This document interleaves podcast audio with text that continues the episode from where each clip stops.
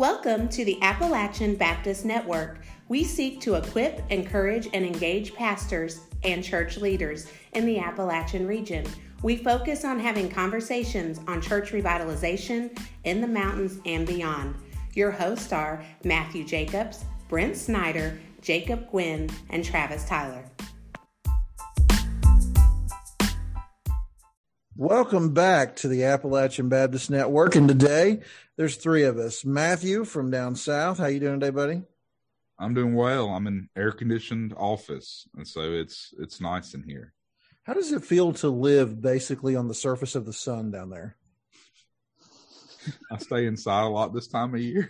I bet you do. So I walk outside and people are like, Are you okay? I was like, guys, this is hot. like I'm gonna die. Do you duct tape deodorant to your armpits? Is that how you make it through a day down in Mobile? Because that's what I would have to do. It would be absolutely brutal. So uh there's a reason hell is hot and not cold. I'm just going to say that and leave that Facts, word at that. Facts. So. Yes. Uh, and then Brent Snyder is also joining me today, recording from High Top, Avery County, there in Dogtown, aka Minneapolis Baptist Church. How you doing, Brent?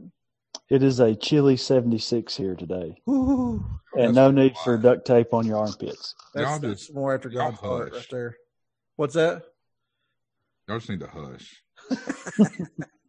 All right, so guys, we're going to talk about a topic today, and uh, that topic is going to be how do we think through and measure disciple making in the local church.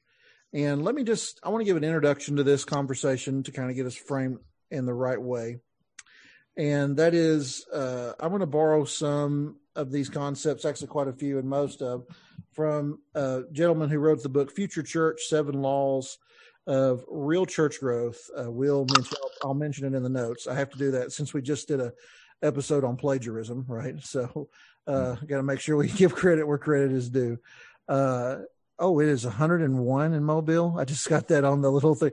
Yeah, good luck with that. That's all I can say. hey, uh, since this is the last thing I'm going to say about temperature, then we're going to move on. Uh, one of the guys here at Grace, he went and did a trip out to Arizona, Phoenix, Arizona. It is so hot there that the trash cans were melting to the roads and that um, the airplanes are not allowed to land because when the tires touched the pavement at the airport, they were afraid that they would pop or melt into the asphalt. So that- Wow. So it's hot. All right. Anyway, back to the discussion. How do we measure this? Now, let me let me see if I can set this up. In the book, he makes this observation. He actually says that many churches ha- are doing faking discipleship instead of making disciples. So they're mm. faking disciples instead of making disciples. And uh, I think he's wrote another book where he goes more into detail with this. One thing that I found fascinating was he sets up a dichotomy between input results and output results. So when we're thinking through the input results, most of the time when you get a group of pastors together, guys, what kind of questions do they ask each other to get a feel for what their church is like? A pastor they just met. How's your attendance? Attendance, yep. Budget. What your budget's like? Anything else come up? When, when when they're asking what's the church like, I think oftentimes they also ask like what kind of worship do you have? worship sets and and sometimes even buildings like are you all do you all have a building or do you not have a building so he calls Yeah. those abc attendance buildings cash abcs right so what's how much how do you deal with your cash how many people are coming and what about the building now the the thing about this is because this is easy to measure right Yeah. i think the bible even tells us that we tend to focus on what is seen and not what is unseen Mm. and whenever we're trying to figure out what churches are doing well and what churches aren't doing well, those are some those are some rubrics we tend to look at. And he says this is kind of problematic because to be quite honest, this is these are the raw materials that's needed to make disciples. The call of the church is Jesus said, There go therefore in the Great Commission and do what? Make disciples. Yeah. So the point he's making here is where your measure is, there will your heart be also. And I think there's a lot of reasons that people default to the ABCs when they're talking about churches, right? Like I think in Yeah. the business world, that's easy, right? That's that is the rubric for success in a lot of businesses, right? Wouldn't you agree? you know, how many people are coming in, how much money's in hand, and all that. But the church is a little different, right? Yeah. So when we're aiming to make disciples, what are we really talking about here, guys? What are we trying to build here in the church? I, I think when it when it comes to me, if I'm saying anything about making disciples, I'm thinking about making people that are dedicated to living out the life Christ has called us to live. Brent, would you add anything to that? Um, yeah, I, I was just going to say you're you're trying to reproduce um, faithful image bearers of Christ. And I would add that they're hopefully reproducing, right? Yeah. So that they're reproducing disciples as well. Uh, the last thing you want to do is is have a bunch of people come in and think that they're just church consumers, that their Yeah. job is to come in and just critique, judge, and grumble and complain when things are not done to the way they want it done. Uh, Second Corinthians four eighteen, we fixed our eyes on what is seen, but on what is unseen. And then Second Corinthians five seven tells us we live by faith, not by sight. And so, if you think about in terms of building disciples, the ABCs are really like the raw material. Let me see if I can put this in another way. Let's pretend like we all work for Toyota. You want to do that? Don't one of you have a Toyota? Both of you have Toyotas, don't you? All right. I have Let's- two. We, let's pretend like we we just you have two. Yeah. Uh, let's pretend that we just opened a Toyota factory here in the mountains. All right. Hmm. As many Toyotas are probably more American built now than a lot of the big three, right? So we'll go with them. All right. Would we count success as a business by the number of pieces of steel we receive, the number of tires we receive, and the number of batteries we receive into the factory? Or would we count success as a as a Toyota truck factory, the number of trucks we produce? Trucks we produce. Yep. We would sound absolutely ridiculous saying, guys, we brought in a million batteries this year. Give it up for a million batteries. look at our look at our inventory. Hold up the inventory sheet, wave it high. Guys, we have more steel on hand now than we have ever had in the history of this company. If you believe that, give yourself a pat on the back, right? yeah. Uh, and uh, we also know that if you if you approach making trucks and Toyota trucks that way, what's going to happen to a factory like that? Shut her down, boys. She's sucking mud. Yeah, yeah. There's they're not going to be interested in keeping a, a a truck factory like that. Much less churches in a similar fashion who are just celebrating uh, the numbers and the raw material, the input material, and not looking at the output. You know, it's not just churches that are bad about this, but even like parachurch organizations. Are you all familiar with the? Uh, there's a magazine and a magazine company called Outreach Magazine. Have you guys ever heard of them before? Okay, Brent has. I have Yeah.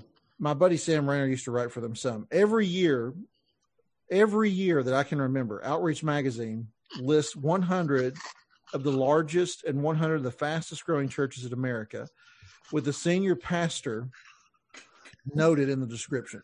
Okay.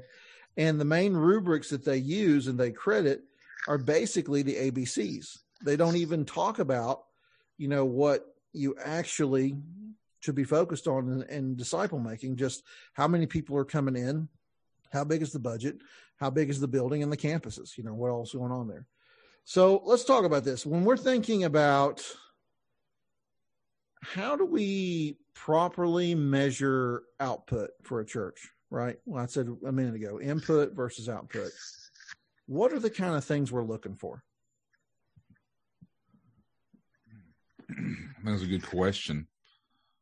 Um, I mean, I mean, for me, if I'm sitting there thinking of, of output, is how many people are we sending out who are faithfully living out the Christian life and making a difference in the communities in which they live? So, how many people are going out and serving? How many people are going out and in their workplace, seeing that as a mission field? How many people are, are taking what they're learning on Sundays and Wednesdays and living that out in the the spheres of influence and places God has has called them to live. I mean, I I think you can measure it in a couple ways. You can measure it in how many people are serving, like a mission missions type things. You can measure it And as much as I hate to to do it because I think it gets over emphasized or pushed real heavily. Um, on baptisms. You know, how many people have we baptized this year? Um, I, I, think it's that's a dangerous, I think a slippery slope oftentimes in Baptist life when we start focusing on baptism sometimes because um, we get them baptized and then we forget about them. Um, which which leads to that, you know, how many people do we have plugged into discipleship group? Not not just what they're doing on a Sunday or Wednesday here at the body in the, the building, but what are they doing throughout the week to build and disciple and grow together and serve the kingdom together? Those are a couple I, I think of. Is how engaged are they outside of a Sunday or Wednesday? Yeah, I mean, you already referenced it a little bit, Travis. Is I mean, if you don't, you've not really discipled someone until that someone is discipling someone else. Yeah. Um, but I kind of look at it. I really feel strongly that the Great Commission doesn't just tell us what to do, but I think it also gives us some guidance on how to measure how we're doing it. Um, so it's go therefore and make disciples. And Matthew mentioned baptism, and you've got to be careful with that. Um, not just about baptizing and forgetting them, but baptizing them before they have really believed. You mean don't dip them and drop them? Is that what you're saying? don't, don't dip and drop.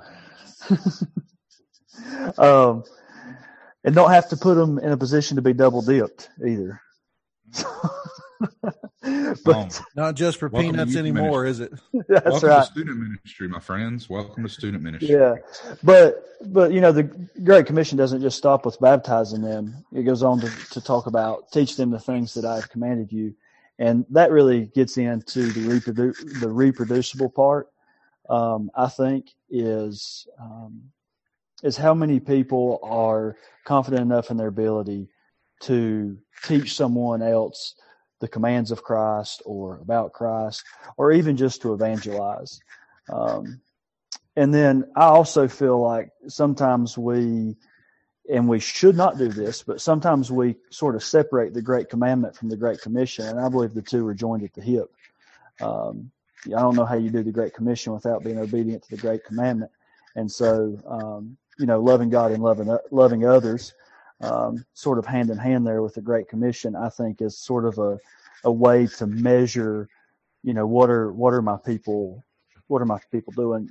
Uh, the the pra- sort of a I guess a practical example of that. This isn't something that we are currently practicing here, but we've thrown around the idea instead of measuring attendance at all. Um, like record gospel conversations throughout the week, have people report the gospel conversations that they've had, um, if there have been any um, conversions, anyone won to Christ through those gospel conversations, but not just the gospel conversations and conversions, but even just like uh, some people call them random acts of kindness, but really the good Samaritan, loving your neighbor uh, type actions and, and counting those things. And that goes back to the point that you made earlier, Travis. I don't know if we were recording or not, but even celebrating those things.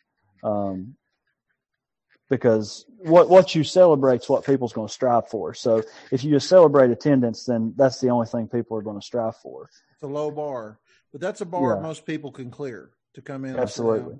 Absolutely. I mean, and then everybody gets applauded for Yeah. attendance, right? And look, let's be. Can we be brutally honest on here? Since the Appalachian Baptist Network, and you know we're gonna we're gonna. If you want sugarcoating in this episode, you're gonna have to go to the candy store, right? Because we're not going to do it here. When it comes times traditionally for a lot of churches to pick leaders, don't they simply pick leaders in the church based on the ABCs and not based on fruits of the spirit, reproduction of discipleship, one another commands, and the Great Commission? Don't they usually just pick it on, well, he comes on Sunday morning, Sunday night, Wednesday night? Typical Yeah. most churches bodies, yeah. Yep. And we wonder why we have, in The some problems ways, we have.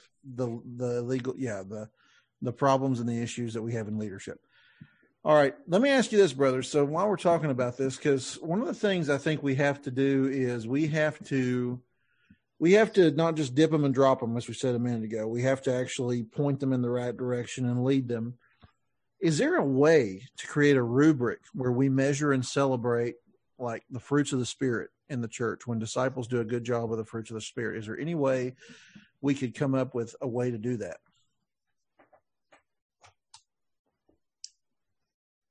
I mean, one one of the ways, I mean, in, in the culture, I mean, you sit there and think about this. I mean, and you got to be careful again to where you don't become legalistic in it. But think back to 40 years ago when people went to Sunday school. What kind of little envelope did they have to check when they came into the Sunday school class? I went to Sunday school last week. I don't know what you're talking Yeah, about. that four, four days ago. Yeah. I'm talking about the envelopes that they used to pass out in Sunday oh school. yeah, yeah, yeah. I know what where it said, "Have you read? Have you have you read your Bible this week? Have you have you brought your tithe? Have you have you all these little questions you ask?" And those were kind of marks that they were making to say, "Is our Sunday school class healthy or effective?" I think in a way to do it, and it's you got to be very careful, like I'm saying, not to be legalistic in the approach. But what are the things we're aiming towards? Are we aiming towards, like Brent said, are we aiming towards gospel conversations?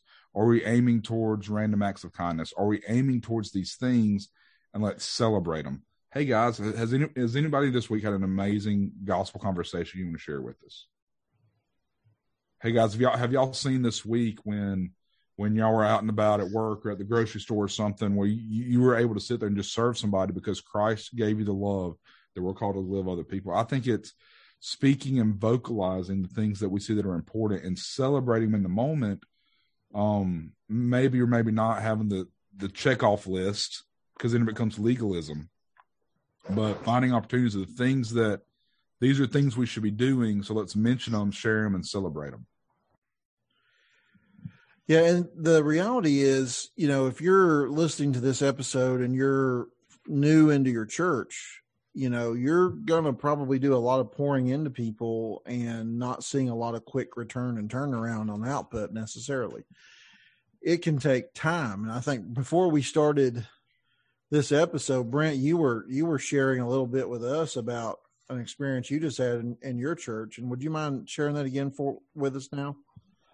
Yeah. So, and I think I've, I think we've even talked about it on the podcast before, but, um, you know, several years back, I spent like a year preaching on really the Great Commission is what it was all tying back to. I mean, I didn't just spend a year on like Matthew 28, but we spent like a year emphasizing discipleship and making disciples to the point where people were so tired of it that they started leaving the church, which is a different, totally different topic in and of itself. But um, over about the last year, we've been studying through the Gospel of Matthew, and now we're to the end of the Gospel of Matthew.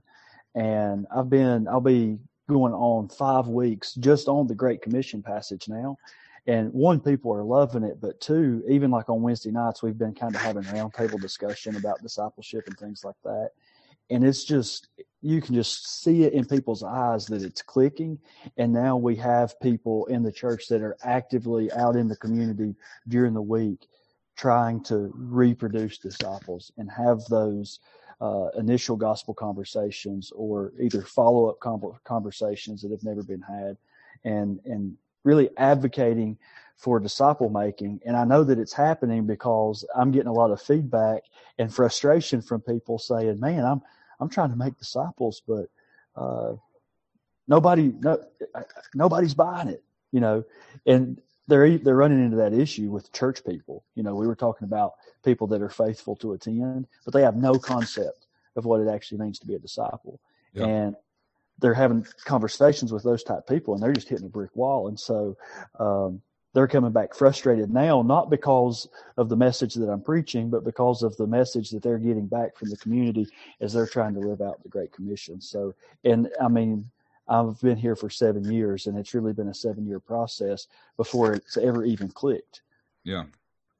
Now, I, I think within that also, as, as, you're trying to reshift a culture, it, it, takes, it takes time and, it takes a lot of time and, and it's, it's rough and I mean, if people have been been followers of Christ for 50 years, 30 years, 10 years, whatever it is, um, if they haven't been, if the culture of discipleship has not been embedded in them in their DNA, it's hard to get them to see the value in it.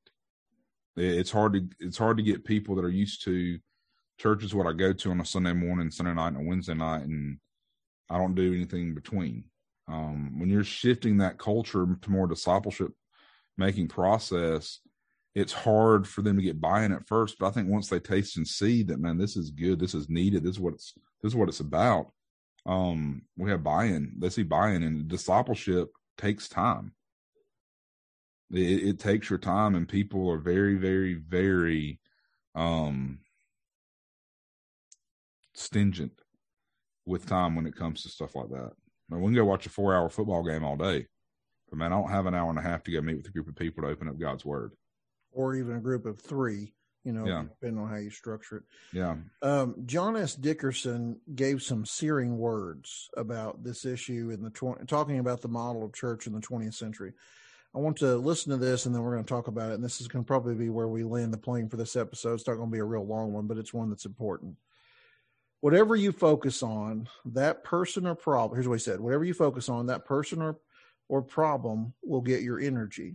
Mm, We have been so atten- attentive to numbers, among other things, that we have not focused on genuine relational discipleship. This hmm. is not because we think discipleship is unimportant. Any Christian leader will tell you it is of undeniable, uttermost importance. But examine the calendar, the weekly routine of us pastors and leaders, and you won't find much room for relational discipleship. Mm, The tyranny of the urgent has overtaken us. The late 20th century church model, in many applications, requires so much energy and attention that little to nothing is left for anything else, including discipleship. Mm. What do you think about that, brothers? Th- thinking through that, and how much time and energy do we put into just the things we do each week? I mean, if you sit there, if you're, I mean, th- think twentieth century, what program church became more programmatic. Um, so how much how much time did our volunteers spend in going and making sure the children's ministry was ready? And in the nineties, that the gym ministry was ready to roll with outreach and you know whatever whatever it was was we spent so much time here at the building that you didn't give time for life outside the body. You have a lot of adults that are burnt out. A lot of older adults that went through the programs that I've served my time and I'm exhausted and they don't really want to do anything else. Um, they've retired, so to speak. And yeah. Well, there's a true. bu- there's a there's a burnout factor for sure, but then on top of that, when um, when sort of from the from the top down in church leadership, programs are the thing that's being emphasized, then naturally that's going to take the emphasis off of personal and relational, and Yeah. so it's not just that they're tired now and that they're burnt out, but it's that they have no concept of Left the personal. building. Yeah, they, they they have they have no concept of personal discipleship. They think discipleship happens in programs. Yeah. Well, I mean, I'll give you a prime example of something we're walking through here. We're in the process of shifting um, for a couple of reasons. Um, from more of a, a life a Sunday school, we call our Sunday school life groups, but more from a life group on Sunday mornings in the building to community groups that meet in homes throughout the week. And with that, we have, I know it's a radical idea, um, but with that, we have a group of younger people that would be older than me, but not quite, you know, in their 50s. They're in their upper 30s, 42, 43, right there in that spectrum. You mean my age group, man? Oh, your age, Travis. Sorry, I, I, I didn't realize that. You talking old- about either old, what is it, geriatric millennials or old millennials or young Older- Xers? Older, older I know where you millennials, put us. um, but one of the but on the they're that that 36 to 44 spectrum and they for years met on thursday nights in at the church and did their bible study or in this process of going guys like we're trying to get away from the building a home is far more inviting and you know just trying to multiply out our our community groups and this group is having a really hard time you know buying in to not meeting at the building like we've got to meet at the building. Like last night, I had a conversation with one of the guys trying to encourage him. Um, that the church has even said, "Well, watch the kids on Wednesdays. Y'all go meet at someone's home on Wednesday nights and have a community group." And he's like, "Man, we want to meet Thursdays. We want to meet at the building, and we want we'll pay for the child care for them to watch our kids in. We'll pay for whoever to come watch the kids in the nursery and children's ministry area." we just we feel like we've got to meet at the building if we're going to have this community group. And I don't know why y'all won't let us. Um, that people just don't. They've programmed the building, and they can't see that. You go to Acts, and there wasn't a church building; there were homes. Well, if you all right, since you brought this up, this episode's not really about this, but since you brought it up, I'm gonna I'm gonna point out another comment that's made in this book, Future Church, where he asked the question, "What are the four? What are the reasons that people come to church?" And he actually calls it the four the four P's, and it says place, personality, programs, and people. Those are the four P's. So place is the location of the church building, you know, if it's in close proximity. We're obviously not going to go to church in Mobile when we live in Avery County, right? I don't know why you wouldn't. Tribe. So hot down here, you can you can have a sauna while you're in worship. um, personality. Oh, I just got a text from Satan here. He said he's down in Mobile. Said it's just like home. It's so hot I can't stand it. That's what he just sent me. uh, the second one What- is what- person. what- what- what- the- you got a text from Satan? listen, we go way back to before I was in ministry. Okay, so, and uh, he's he's a member of my church. You guys didn't know, so. anyway, he he joined. Have you all ever read Screwtape Letters? He joined the church years ago. I mean, we all know this, right? So anyway, uh, personality. So that's the personality of the pastor. You know, usually it's the leader, a leader or the leader. Programs. I think that's pretty self-explanatory. And then people. And then he gives an analogy of when the church starts going, what you want is vision and relationship, like driving a car. If you can picture these four people in a car of an SUV, you want vision driving, relationships in the driver's seat. You want programs supporting vision, and you want structure supporting relationships but inevitably vision gets tired and then programs take the wheel and program never wants to turn loose of the wheel ever again is Yeah. basically what happens and so you have program and structure in the front seat to the point to where vision and per and and relationships just get out of the car completely you know they're not even in the car anymore it's on autopilot so to speak and I think that's what I think that's what happens. I think it's a very good picture of what happens to churches over time. That's the institutional drift that churches face. They move away from the original Yeah. Of disciple making because really the vision for Grace Baptist and Minneapolis and and all churches is for to go therefore and make disciples in the context we're in. And that vision just gets lost over time to things like structure and programs and preferences. So all right. Uh, closing thoughts on the on the podcast today. What are some things? What are some things that we can? Are there any other ideas on things we can celebrate whenever we're thinking about how to encourage a a culture of discipleship? I think uh, really pushing the Great Commandments and celebrating that whenever you see those done well is a good thing. Uh, there's enough Great Commandments. You could actually make a calendar of Great Commandments for people. There's 31, I think, of the New Testament help them to do that. I think that the pastor has got to model disciple making. I, I think that it's Yeah. got to, if it's not seen there, it's just not going to happen. Just like he Yeah. has to model evangelism, he has to model disciple making. And Yes. here's a good question, though. How many people at a time should a pastor pour himself into, you think? 12. 12? Like Jesus? I mean, I, I think the reality is, I mean, Three? for me, Uh, Three? For me, I'm pouring into two groups right now. I've got four students that I'm pouring into on a weekly basis and two adults that I'm pouring into on a weekly basis. Doing the same thing with both of them, but just meeting them at a different time. So you've got six. So you're like half of Jesus. I can just be half of him, I'm an, He is ambitious, sir. That's an interesting theology you have. But and, and the the reason is is two of the guys are guy leaders They help out with student ministry, and four students or four guys that I see that have the potential to be leaders. And so pouring into them, and the goal is within a year that they're starting to disciple and do the same thing I'm doing with them with three to four other guys. Yeah, I would. I, I mean, I feel like the sweet spot is is three for me. Um, I definitely wouldn't say twelve. that was maybe a Jesus thing. Um, But, But even I could- within that, but even within the I could twelve, see- Jesus had three that he did most of his stuff with. That, that's right. He I had could see, 12 hang around, but he had three that he did life with. I could see six. So you, are you doing? Are you doing one on one with all six, or you're doing like I'm one doing on? So doing one four, one, on two, one on four. But even within Okay, that, I'm doing some one on one stuff with all of them. Right. Yeah. Like, hey, I'm I'm going out to do this thing. You want to ride with me? Yeah.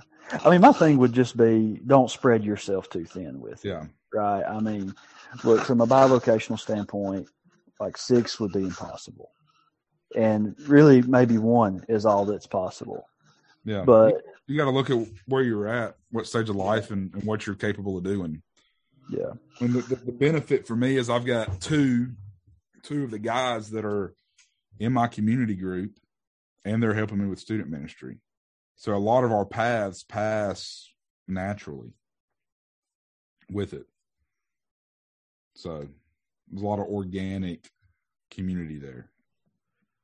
Um, I tell you a book that had an impact on me with disciple making, and this is an older book. Unfortunately, there wasn't as much writing when I first got into ministry on disciple making as there is now. I'm glad to see a lot more now than there was, you know, 20 years ago. And uh, one one of the books that made a great impact on me, you guys might know what the one I'm about to reference is going to be. Nope, not that one. He just held up one that was a little newer. Leroy Eims' book, The Lost Art of Making Disciples. Have you brothers read that book before? Never heard of it. Never even heard of it. Uh, you've heard of Navigators, I'm sure. Uh, a lot of us had to lean on Navigator material early on. I've heard it referenced. When I- yeah, never, you know, 20 years ago. So the whole premise of his book is that you should disciple like Jesus did. And he holds up the 12 and he says, you know, these guys put in a lot of hours. And here's one question that he had, you know, you, I want you to think about this for just a minute. And Leroy, Leroy Eims makes this point in his book and it's very good. How many hours of Jesus's life did he spend pouring into these disciples, these 12 disciples, one of which turned on him? So really 11 that were bearing fruit. Three, three and a half years. I mean, he didn't just show up on Sunday with these guys for three, three and a half years. They lived, you know, on the road. They lived together. I mean, you're talking of thousands of hours going into each one disciple. And then he had an inner three that he probably spent more time than the others with. So, you know, when you when you think about how much time does it take to actually make a, a disciple that reproduces, you know, if you're going to go after Jesus's model, you're you're talking about thousands of hours of input, and you, brothers, you just cannot, you cannot get that done on a Sunday, even if you did three to thrive, you know, Sunday Yeah. morning, Sunday evening, Wednesday night, it would not be possible. You're going to have to be intentional about carving out time to pour into those guys and make that. And I may, I may put that book in the reference here, but that's one. There's a lot of really good materials. Matthew, you just held up a book. Will you share that one that you, I think you read it was a um, Gowdy book? Robert Gallaty, Robbie Gallaty, growing up. This is his first one in the series. But I mean, if you want to look at discipleship, replicating ministries, which is Robbie Gallaty's thing, is killing it, in my opinion, right now in discipleship resources and training material. Yeah. And then you always have to sort of make, you know, I'm, I'm a big fan of making covenants with the people you're pouring into that they will turn around. And, you know, I've got one guy here at my church. He likes to call them contracts. And I'm like, I don't like that language. I, I would rather use biblical language, you know, covenantal type language is better. Um, you know, we, we believe that those that we're investing in, we hope they will turn around and make, oh, look, there's a disciple covenant right there. Uh, so anyway, all Yeah. right, but that that would be that would be a Uh, Brent, you got a resource that you would recommend to go along with this, brother? Yeah, it's um, this one doesn't so much address the issue of personal discipleship. Matthew's holding up the Bible, and that one's pretty good too.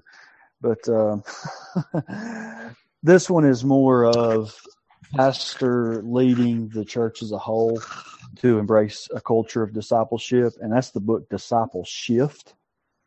Um, little little uh, play on words there, but it's uh, it's it's like a there's several guys that contributed to it. Um, Bobby Harrington, uh, Robert Coleman, and Jim Putman all uh, all sort of teamed up on that disciple shift. Um, and it's it's it's pretty good on just um, a missional approach, a missional mindset, and helping develop that within your congregation. understanding of disciples making disciples. And then if that doesn't work, um, just do what just what Matthew held up. Use the Bible. Well, there is that. That, that's, you don't have I mean, any of these other resources. Use that. So That's a bulk of what I'm I'm doing with my guys is we're reading through the New Testament this year.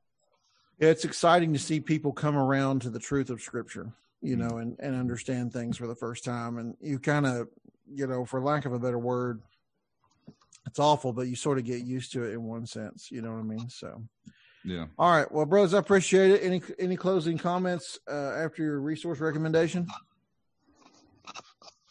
or encouragement for those brothers that are trying to make disciples? Go therefore. I'll give this closing illustration, then we'll be done. Uh, bamboo. Everybody's familiar with bamboo. Apparently, bamboo takes about five years before it grows. So you put it in the ground, you water it, and you expect ex- expectations that it'll grow a little bit each day. But then when it comes out of the ground, it starts growing just leaps and bounds, like so many so many inches, almost sometimes a foot a day. The question is, did it grow really a foot a day, or did it grow for the five years under the soil that you couldn't see? Mm. Um, one of the challenges that makes this so hard to have a rubric is what we're working with here in disciple making is difficult to see the measurement. Mm. So stay faithful with it, pray, continue to water, continue to nurture, continue to model, and see what God does with the growth. Right. All right. Amen. Thanks, guys. Thank you.